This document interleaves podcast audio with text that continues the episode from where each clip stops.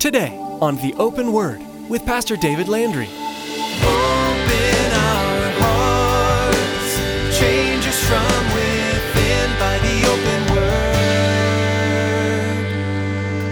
Give us ears to hear your truth and eyes to see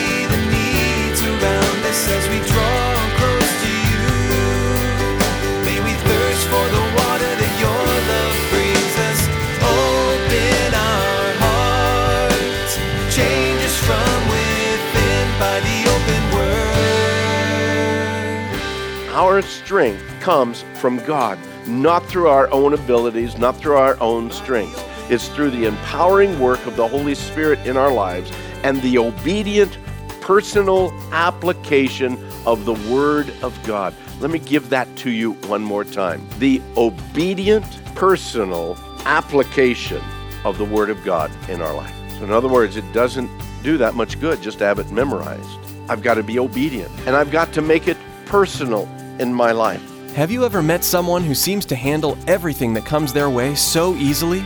No matter what it is, no matter how long the trial lasts, they just take it all in stride and respond with strength and grace. You may wonder how in the world they do it.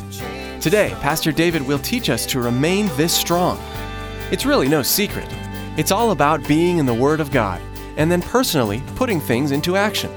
The medicine does not make you better unless you take it. Ready to try it? Now here's Pastor David with part two of today's message entitled Surrendered Life.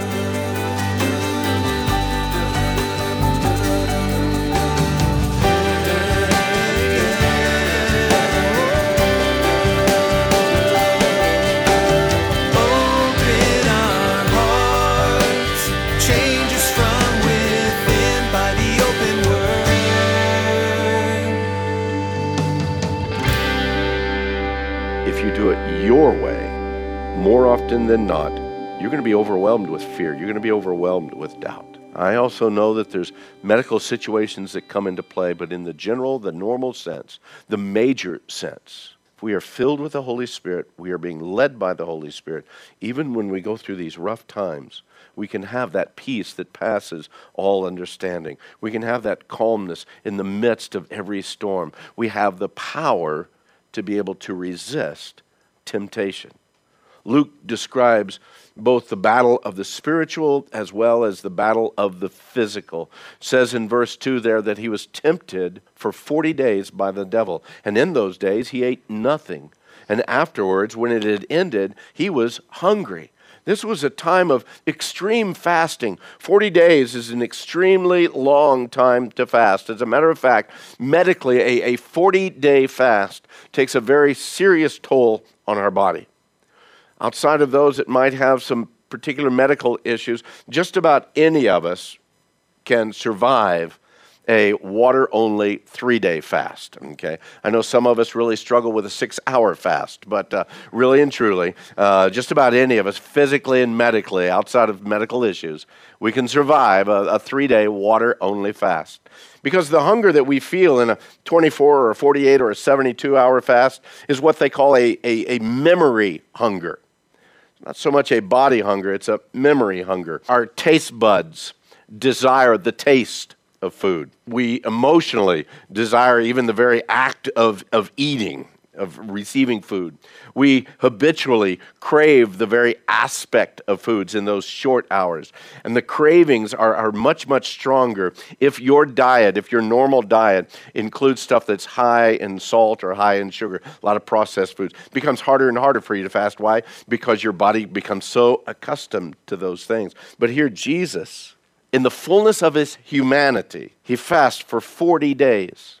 He's now in a dangerous physical state. His, his physical strength was now suffering, and really and truly, in his humanity, there was great risk at this point. He was truly physically hungry. And so we see in verse 3 the devil comes to him and says, If you are the Son of God, then command this stone to become bread. Don't be fooled. Satan was well aware of who Jesus was. He wasn't questioning him in some kind of test. Hmm, you know, you look like you're the Son of God, but I, I need some ID. I need some ID to make sure that you really are it. No, that's not what's going on here. As a matter of fact, the Greek structure of the sentence brings out better to simply say, since you are the Son of God, or in view of the fact that you are the Son of God, Satan knew that Jesus had a legitimate need or a desire for food. 40 days of fasting, he was hungry. And here Satan tempts him to meet a legitimate need in an illegitimate way.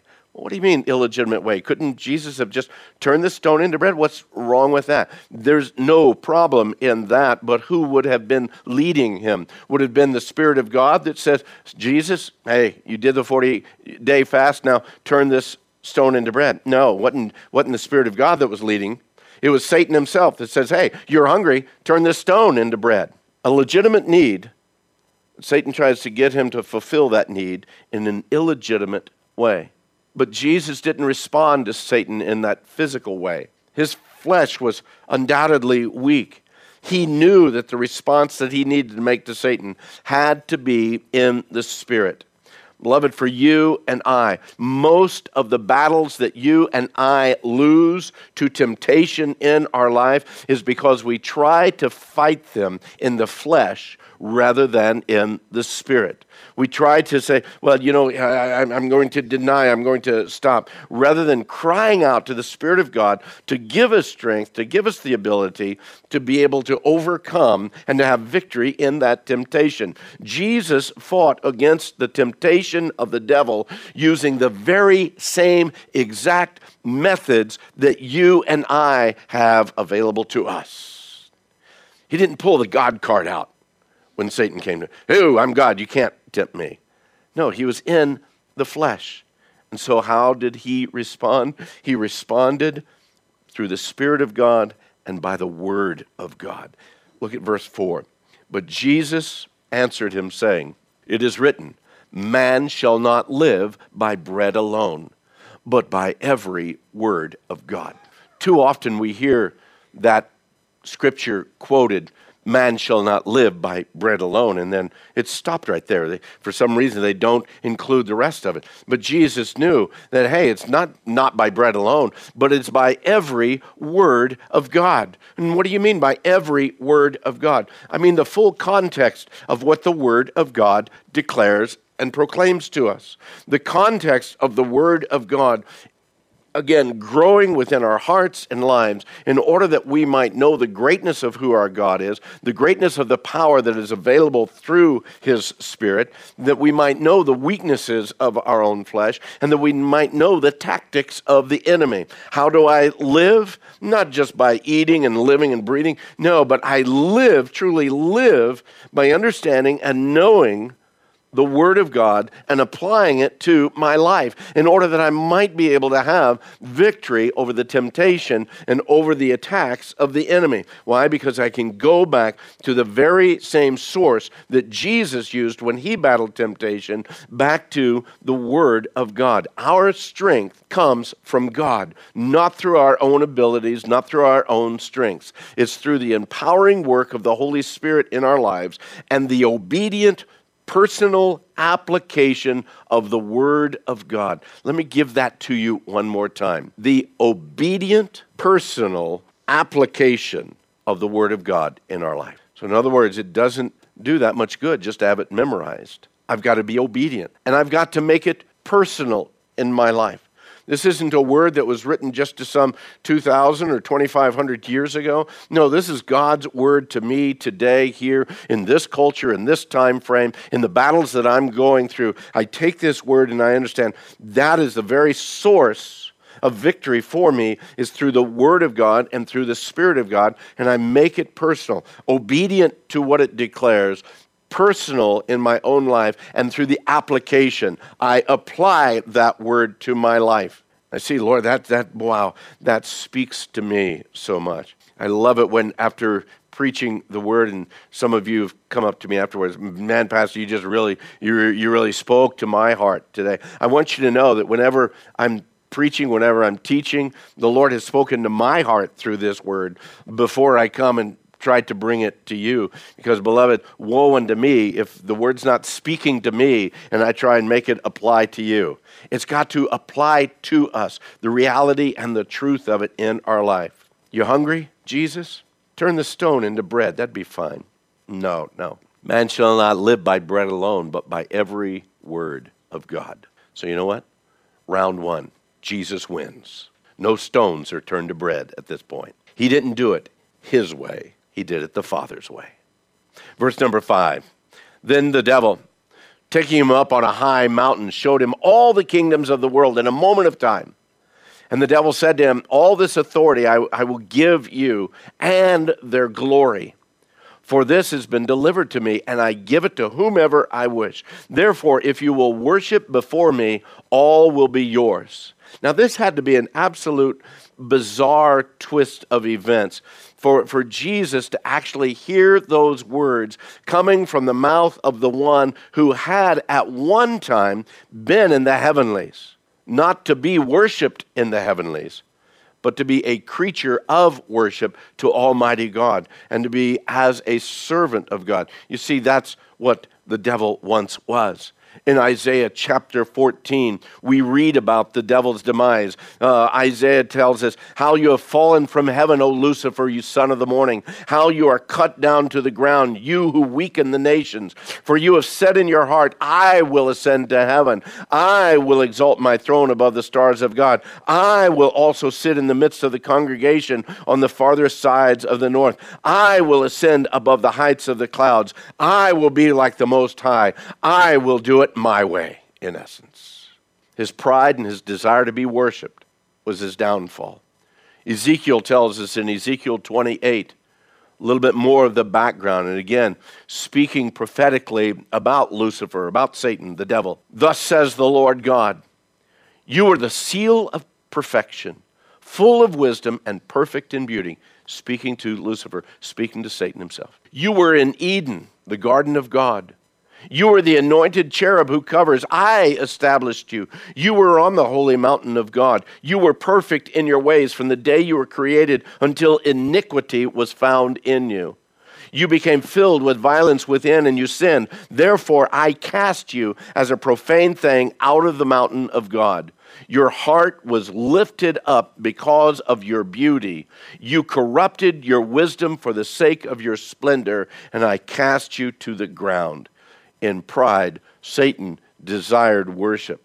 And so he was cast out of heaven. And now he comes to Jesus, calling for the very Son of God, God in human flesh, the second person of the Trinity, to come now and bow down before him in this supernatural move. He takes Jesus suddenly to this high mountain and in a flash shows him all the kingdoms of the world. And then Satan says this very strange thing. He says, All this authority I will give to you and their glory because it's been delivered to me and I give it to whomever I wish. The question ought to come into our minds wait a minute, how in the world did this authority come to Satan? Who would have given it to him and for what reason? Well, we go back to Genesis. Go back to the reality of at the very beginning of chapter 1 of Genesis. Who had the dominion over the world? Adam. Who had responsibility for the world? Adam. God entrusted that into Adam's care. And then what happened? Adam sinned. Adam fell. Adam was cast out of the garden with Eve. And at that point in time, he surrendered that dominion to Satan. When he fell, as he was removed from the garden through his sin, he relinquished the responsibilities to Satan. Oh, and by the way, why did Adam fall? Because of his pride. He desired to be like God. Wasn't that the temptation that Satan gave to Eve and Adam also received it? Three times in the gospel record of John, Jesus refers to Satan as the ruler of this world, or as some versions put it, the prince of this world. Paul in the book of Second Corinthians, as well as in Ephesians, refers to him as the God of this age, ruler of the darkness of this world, the prince of the power of the air. That's why I'm so excited. We have a radio station. We're breaking into his territory, you know. How can this continue to be? How can he continue to have authority and, and any say here in the world? Because the vast majority of humanity continues to be under his control and under his influence. They've subjected themselves to His will rather than submitting themselves to the will of Almighty God. And you might say, well, wait a minute, you know, people haven't sold themselves over to Satan. There's only one of two ways that you can go. You are either sold out to the plan and the purpose and the direction of Almighty God, or you are sold out to the plan and the purpose of Satan himself. And some might say, oh, that's not true. I, I, I, run my own ship. I'm the captain of my, I do things my way. You're under the deceit of the enemy. Because when the end times come, the revealing of the truth is, is that you've obeyed his lure. You've obeyed his temptations. You've obeyed his whisperings into your ear that says, don't serve him, serve yourself. And in serving yourself, we actually serve Satan. Man's desire is to do it his way. So he places himself, whether he realizes or not, he places himself under the headship of Satan. And by rejecting God's way, he now walks in Satan's way. And so the one that was removed from his place in heaven because he desired to be in the place of God and to receive worship that only God deserves, he comes and tells Jesus, If you will bow down to me, all of this authority I will give to you and its glory. If you will worship me, all will be yours. Satan offers a glorification of self and ill gained powers. And at the very same time, he calls for a compromise. Here, Satan tempts Christ with his desire for self glorification and for power. Our pride is alive and well. We, as a people, normally we have a strong desire for authority, for power, for prestige. Not only does Jesus know our every weakness, but Satan also knows our every weakness we crave after this self glorification and power. And all too often, we're seeking the accolades of man rather than the praises of God. We seek how is this going to impact my life here where I live right now? You might say, Well, I don't seek the accolades of man. I don't seek any praise. I don't seek any position. Let me ask you just this simple question Does your life, moment by moment of your life, day in and day out, seek to glorify God and Him only? Or do you find yourself many times in a place of compromise where you just kind of blend into the world's system? You blend into the world's ways rather than standing up for the reality and truth of what you know to be right according to God's Word. Jesus would have had to bow before Satan and deny the Father. And if he came to that point and that position of compromise, all that the Father had already promised him, all that the Father had already determined to turn over to him, he would have lost. But you see, the Father's plan was all this will be yours. The world will come, they will bow at your feet. Every knee will bow, proclaiming Jesus is Lord. But, son, first you need to go to the cross. And Satan says, Oh, no, you don't need to go through all that. Just come and bow before me. I'll give it to you. And you see, if Jesus didn't go to the cross, do you understand the, the tremendously huge, catastrophically wrong situation that would have been? Because you see, the effectiveness of the sacrifice of Christ would have been gone forever. And there would have been no sacrifice for our sin. We're not able to do it. Only Christ was the sinless Lamb of God. And if he would have listened and acted upon the temptation of the enemy, there would have been no other sacrifice available. The Word of God speaks so much to us about this idea of pride, this idea of self gratification and self glorification all through the word it speaks. Just a couple of them. Psalm 147 6 says that the Lord lifts up the humble, He casts the wicked or the prideful down to the ground. You see, our God is a jealous God. He'll have no other gods before him. And when we seek glory for ourselves, we are in essence telling others to worship ourselves, or we ourselves are worshiping ourselves, rather than walking in humility and letting God be all to us. In both the Old Testament as well as the New Testament, we find this jealousy of God because of the greatness of who he is. Self glorification is simply self worship. James tells us in the New Testament, in James chapter 4, he says, God resists the proud, but gives grace to the humble. Do you want God to resist you, or do you want to receive the grace of God? He goes on to say, Therefore, submit to God, resist the devil, and he will flee from you. Humble yourselves in the sight of the Lord, and he will lift you up. Satan offers Jesus this easy way out, but Jesus wouldn't take the easy way out. He wouldn't move in selfishness because he was committed to selflessness. He was committed again to the worship which was due to the Father and to the Father only. And once again, he doesn't respond with some supernatural ability. He doesn't respond with some power that, that's only available to him because he's the Son of God. Once again, he responds with the Word and with the Spirit. In verse 8, he says, Jesus answered and said to him, Get behind me, Satan, for it's written, you shall worship the Lord your God, and him only shall you serve. Round two goes to Jesus again. Because once again, he is humbled in his life. He has, again, emptied himself of self. And as he humbles himself, he continues on that road to Calvary.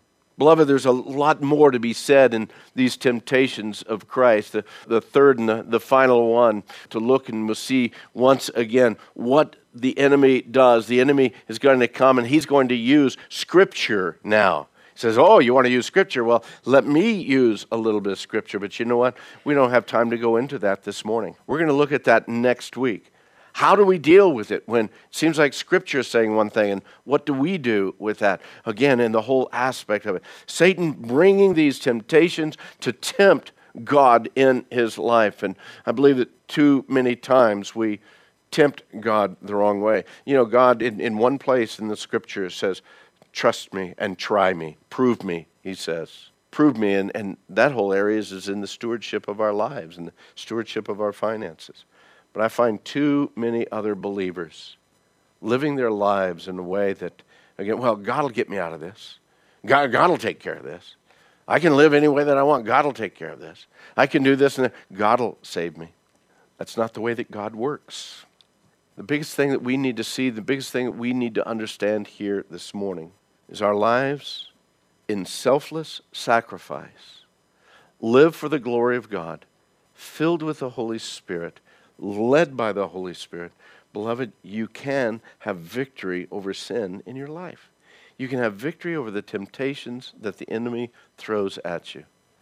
And as I've shared with many people through the years, you can't keep birds from flying over your head, but you can keep them from building nests in your hair. Okay? Temptations come to all of us. Temptations came to Jesus. Yeah, but those weren't real temptations. Don't fool yourself. These were real temptations. Neither do you need to fool yourself thinking that that was all the temptations that ever hit Jesus. That was just at the very beginning of his ministry. There was temptation all throughout his ministry. You see, temptation isn't the sin. The, the sin is when we allow that temptation to become a part of our lives, that bird building the nest in the hair. Seeking to be led by the Spirit, desiring to be filled by the Spirit. The only way that I can be filled by the Spirit is when I'm emptied of self in order that He can fill this vessel for His glory and for His honor.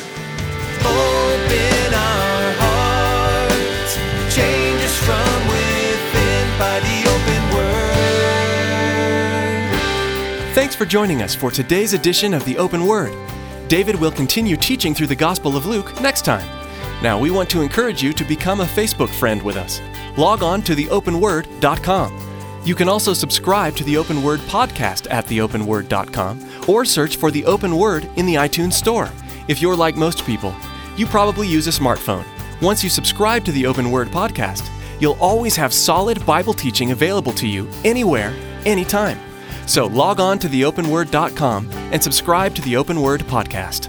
Again, to become our Facebook friend and to access the archive of messages, log on to theopenword.com. Now, here's Tracy with information about how you can help partner with us. We all know it's vitally important to support the local church, the place we call home. But it's also very important to support missionaries. Have you ever considered that the open word is a missionary work? It is. We need your support as we share God's word over the airwaves. Please prayerfully consider financially supporting the open word. Go to theopenword.com and click on the support option in the main menu. We invite you to join us again for the next study as David shares insights with us from the Gospel of Luke. That's next time on The Open Word.